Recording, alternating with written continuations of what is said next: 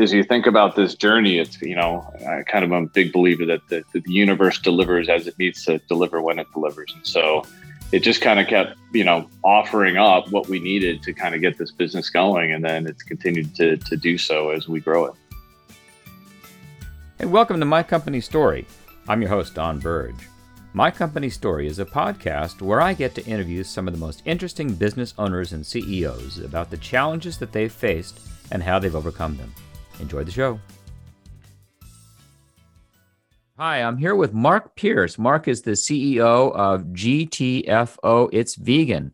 They're based in Newport Beach, and uh, it, it, GTFO It's Vegan is the largest online vegan plant based wholesaler and retailer in the country. So, Mark, welcome to my company story.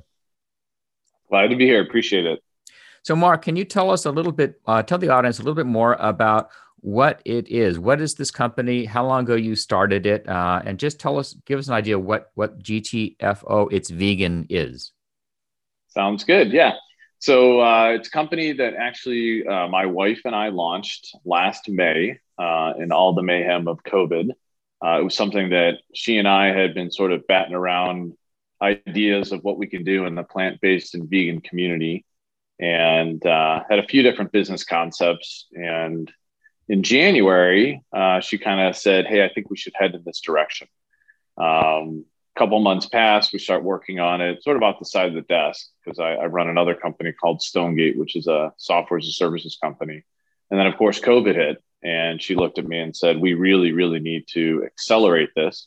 So, between April of last year and May 15th, we brought a team on, built a website, bought a bunch of inventory, got a third party logistics company, and launched it uh, again, sort of in the middle of COVID. And it has just grown by uh, leaps and bounds since then. So well, it's just fantastic. been this am- amazing journey. That's an amazing journey. I'd like to explore that more with you, Mark. I mean, how did you take such a I mean, the online vegan plant based area is is a hot area right now. To go from zero to hundred in such a short period of time, uh, I mean, how how were you able to do that? What what, what was what did that look like? Yeah, so um, you know, sort of the impetus behind doing it, my wife and I moved out to uh, the Southern California area from Chicago about four years ago. And at that time, I was more of what would be considered a flexitarian. She was more of a vegetarian slash vegan. And then one of the things that became really interesting was just how accessible it, and easy it was to be a, a vegan or vegetarian on the West Coast versus in Chicago.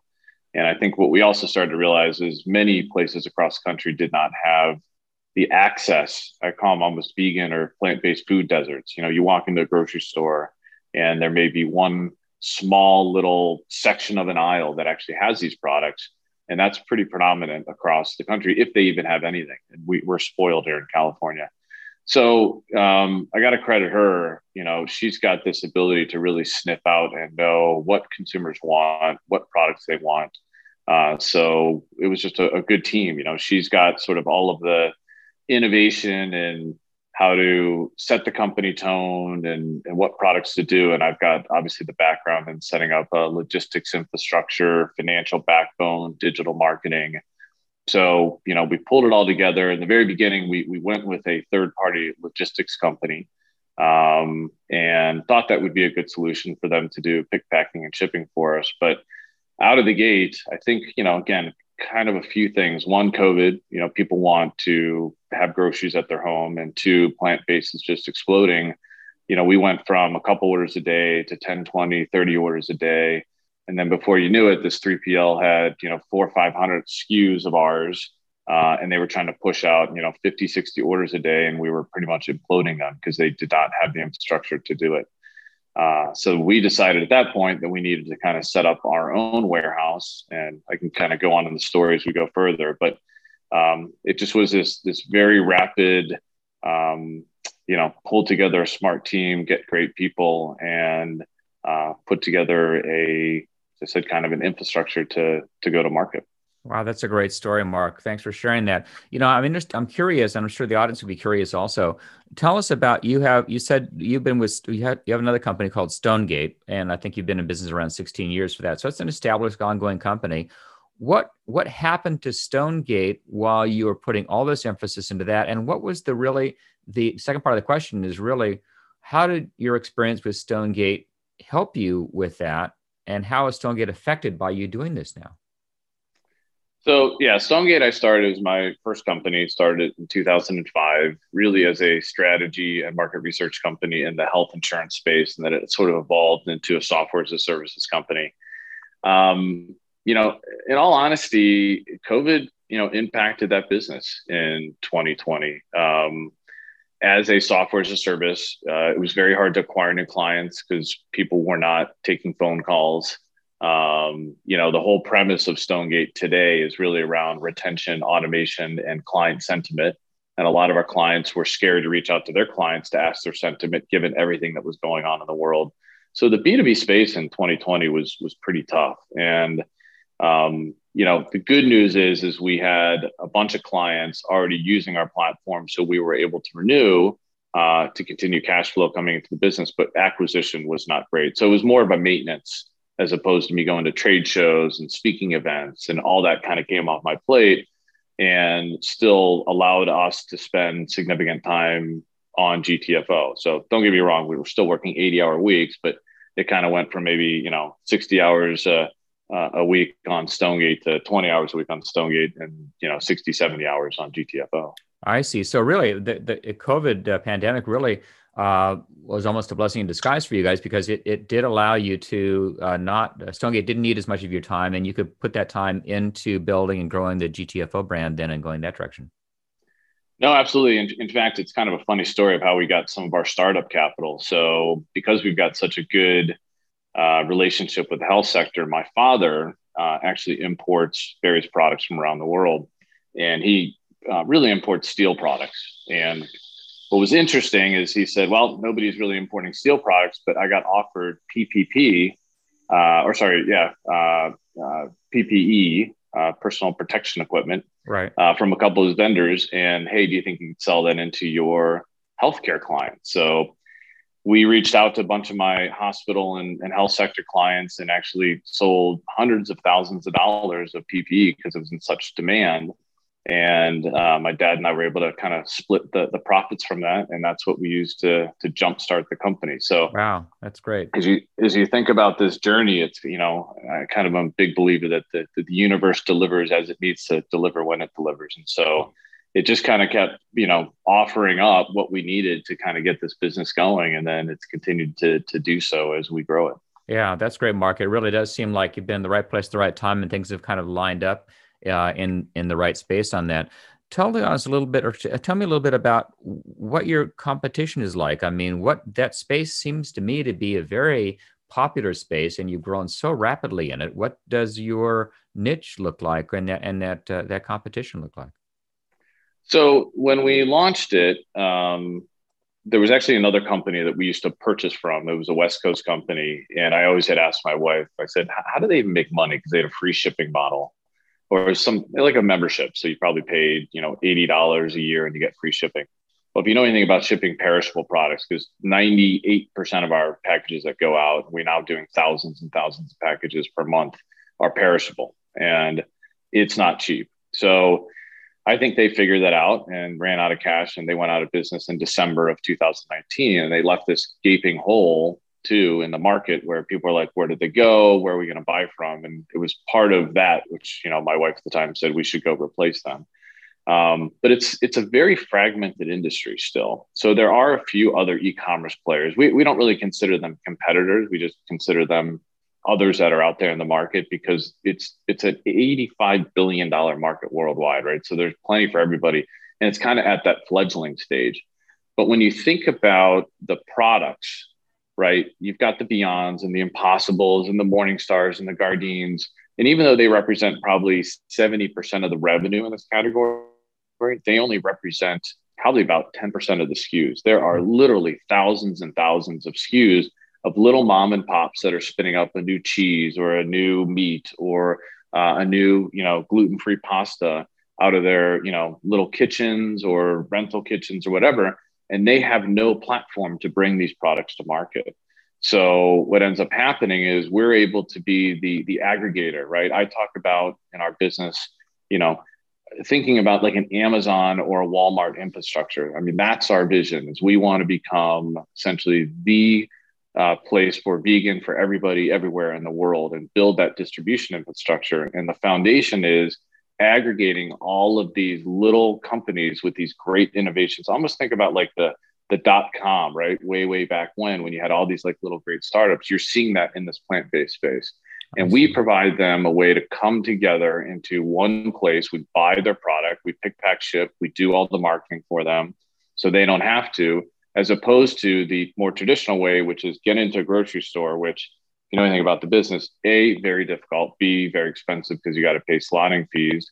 Uh, and and um, you just can't get the eyeballs. So we can take a product. We just did this, for example, with a, an amazing bacon, uh, plant-based bacon out of um, Portland, where you know he'd come up with this innovation. It, we tried it. We said this is amazing.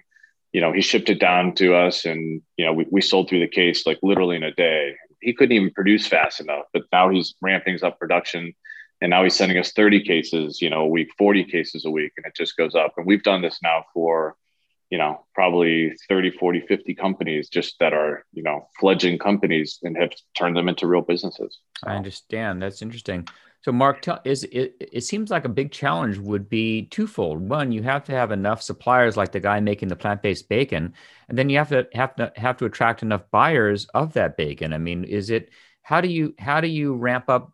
Am, am I correct in assuming that you needed to do both simultaneously, or how does that work? Yeah, it was kind of funny when we first started. Um, we had to actually ask suppliers to be on our site. And we had to explain to them, and we're like, "Oh, we're GTFO. It's vegan." They're like, "Ha ha!" Yeah, because obviously we have a a pretty interesting name. The name actually, so I credit my wife with kind of thinking of the company idea. I credit my myself with the name, but the, the official name of the company, I remember sitting down with her, was saying, I got the name. It's Great Foods, it's vegan. And she said, Oh, okay. And I'm like, but wait. And I highlighted the GTFO, which we all know what it stands for. Right. Out of it, she goes, That's it. And so you know we went out in, in february and march before we launched talking to these vendors and it was a lot of work to kind of get them and believe me there are literally we source from all over the world so there are literally tens of thousands of these vendors that are out there and so um, you know essentially we we approached them and we got enough we probably had you know about 400 skus when we when we launched and now like i said we're up to about 2500 skus but we would have even more it's just everybody's coming to us now. So yeah. getting the supply is is relatively easy, and we do buy from distributors. There are you know the KeHEs of the world and the UNFIs and the US Foods. So we supply from that and we buy direct. Right. The demand, the demand, you know, it's been an interesting journey. We we've gone through probably five or six different marketing agencies. Um, now the good news is there is such demand. It's just getting to that demand. Most of what we do is on Google uh, and Facebook uh, and growing our Instagram following. Uh, you know, our Instagram following, I think, is close to 50,000 now. Started obviously at zero. Wow. And so it's, and, and we pump a lot of money into marketing. You know, we, we spend, you know, a fair amount of money, but, you know, especially now with this firm, we've always seen typically like a, you know, 300, 400, 500 uh, ROAS, which has been great, um, or five times. So, yeah. but, but it's that mix. It's it's having the right supply. And, and that's why i really credit my wife is she as i said has just a great nose for what consumers want and can't get access to and she gets it on the site. And then finally we've we've now begun to build our own private label brand. So we've got you know probably 10 15 products uh, we're going to be launching a bunch of new things from ready-made pastas we're doing some deep dish pizzas uh, from chicago a detroit pizza all vegan and they all taste amazing and we're doing it by taking these amazing suppliers, bringing them together, and then doing these ready-made prepared foods. So that's wonderful. Will we be able to go to the store and see the brand GTFO? It's vegan. Will be the brand name, or are you, are coming up with a different name for that? Do you think? So yeah, so right now it is GTFO. It's vegan on our site, uh, but we've just hired uh, an agency, and we're going to be branding the product itself, Great Foods. It's vegan because um, our hope is is ultimately we'll not only sell it on our platform, but we'll sell it, you know, in other stores as well. Yeah, that's great. Mark, tell us a little bit about working with your wife. I know that that uh, uh, some I've I've talked to many business owners who have a very successful working relationship with their wives, and others, uh, as myself, for example, that did not work out very well. Uh, and uh, and we needed to get a break from the day to day grind when when I came home, and it didn't work very well when I was running my company. And and so we decided not to have her come there. But with you, it's the case. So tell us what's the what's the key to success, or what what are some lessons that you learned in in, in doing that? Yeah, it's it's definitely been an interesting shift in our lives, right? So part of the reason why we why we started this and, and she wanted to get it going is, you know, we had a couple young kids, and so come last, I guess it's almost you know well over a year ago, my kids are now seven and ten, and they don't need as much attention every day. They're in school. Well, usually in school except yeah, for COVID. Yeah, hopefully soon. um, and and you know my my wife who was was an entrepreneur as well before uh, we got married. You know said I think I'm ready to, to try something. So I think the the thing that makes it work is that. Um, our skill sets are very different and complement each other. I say to her every day, "There's no way I could have ever done this without you." She says to me, "There's no way I could have ever done this without you."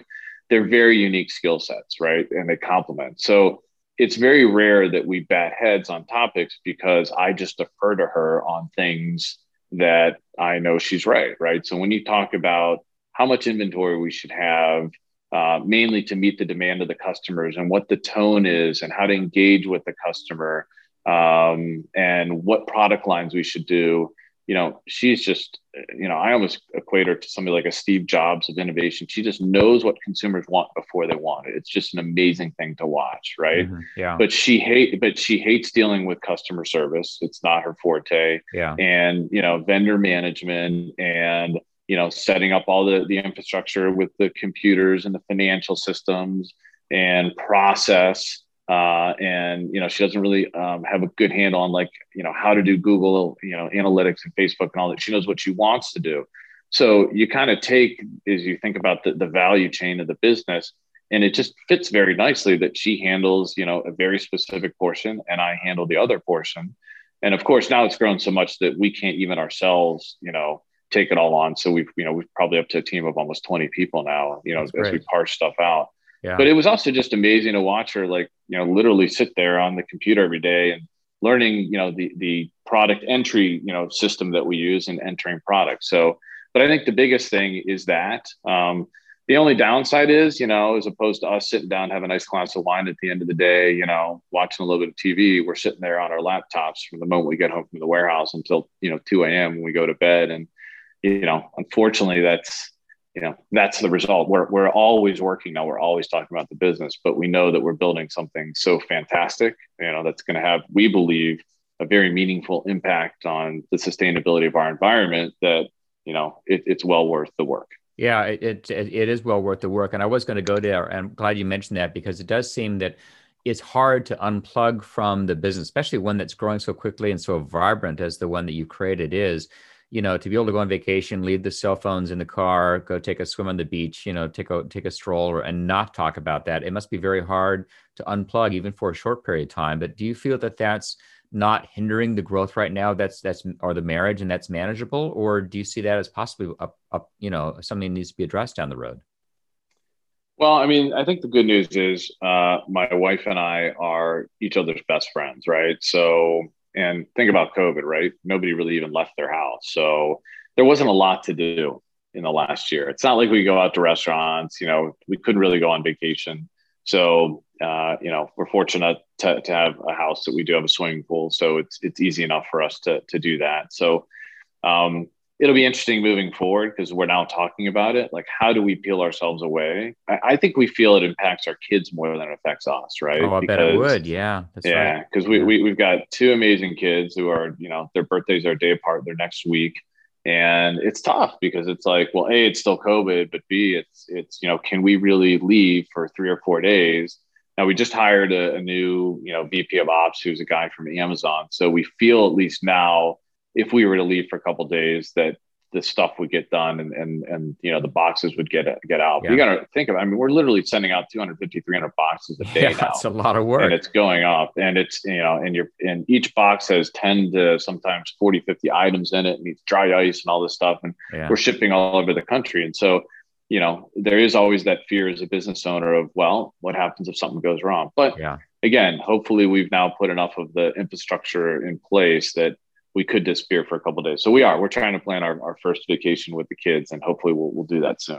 That's great. I'm glad to hear that, Mark. We're kind of running up on the time right now. If you want to, uh, what are some parting words of advice that you'd like to pass along to other people running growing companies as you're doing? I mean, what what what what what have you learned, or what what would you like to impart? Uh, what wisdom would you impart to those that are out there listening to the show? So, just probably a couple of points. Like one is, and I touched on it before, is why do we do this business in the first place? And my wife and I did this. Yes, we're excited to grow a business, but you know, we really believe in the plant-based uh, and vegan mission. You know, in, in terms of just everything that's going on to to hurt the sustainability of our environment. There's a new documentary on Netflix now about sea seaspiracy and what's happening with the seas and all, all the bad things that happened with, um, you know, during COVID with some of the, uh, you know, the animals and the slaughterings. And so we're firm believers, and we, we really believe in we've got a chance to to be the most important company to impact the sustainability of our environment. So having that bigger mission, something that's not simply profit based I think is a big driving force and it motivates employees, right? We're, we're doing something for the benefit of, of the world, right? And Stonegate, I don't think we ever had that. Mm-hmm. Um, you know, it was a great product, but uh, it's not like I was changing the world. This, I really think we have the ability to change the world. So that's yeah. one. Two is, um, and and I don't think Stonegate ever really had this. Like we had a really good piece of software, and it's still there, by the way. It's it's it's hasn't gone away. Um, but with this, we're we've got something that's very unique and differentiating, right? There's nobody else that's doing exactly what we're doing because we look at ourselves as a distribution company as much as we do, you know, a retailer. We're, we're building that, you know, we're building our next warehouse in, in Chicago, then we plan three or four more. So we want to be able to provide access and, and be able to get to all these customers all over the country affordably. So, and with the innovation with the private label. So you think about what Bezos did, and you think about what Elon Musk did. Like we really think in our model that we've got something that is not easy to replicate. Uh, and it's truly unique and differentiating. And if I've learned anything over my, and I've had a lot of, you know, successes and failures through my different careers, it's you got to have something that is truly unique and different and that customers really, really, really need. Customers need this right now because, you know, A, plant-based is growing, B, COVID is still out there, and C, people have gotten accustomed to having, you know, groceries delivered to their door. So I would say that's the the, the second uh, biggest thing is is that. That's great, Mark. Um, that that's yeah. a, that, that's great advice to to uh, to end it on. And I really, I, I really honestly appreciate your time today. I know it's a very busy schedule to carve out to do this kind of thing, but I really appreciate. It. I think it's going to be valuable for uh, our listeners to hear. And uh, thank you very much for coming on the show. I appreciate it. Thanks so much, Don. All right, Mark. Thank you. Hey, thanks for listening to my company story. We have new episodes coming out every week, so please subscribe if you like this. And if you'd like to hear previous episodes, you can go to mycompanystory.com or wherever you listen to your podcasts. Also, if you or someone you know would be interested in coming on the show, please email me at don at. Thanks for listening.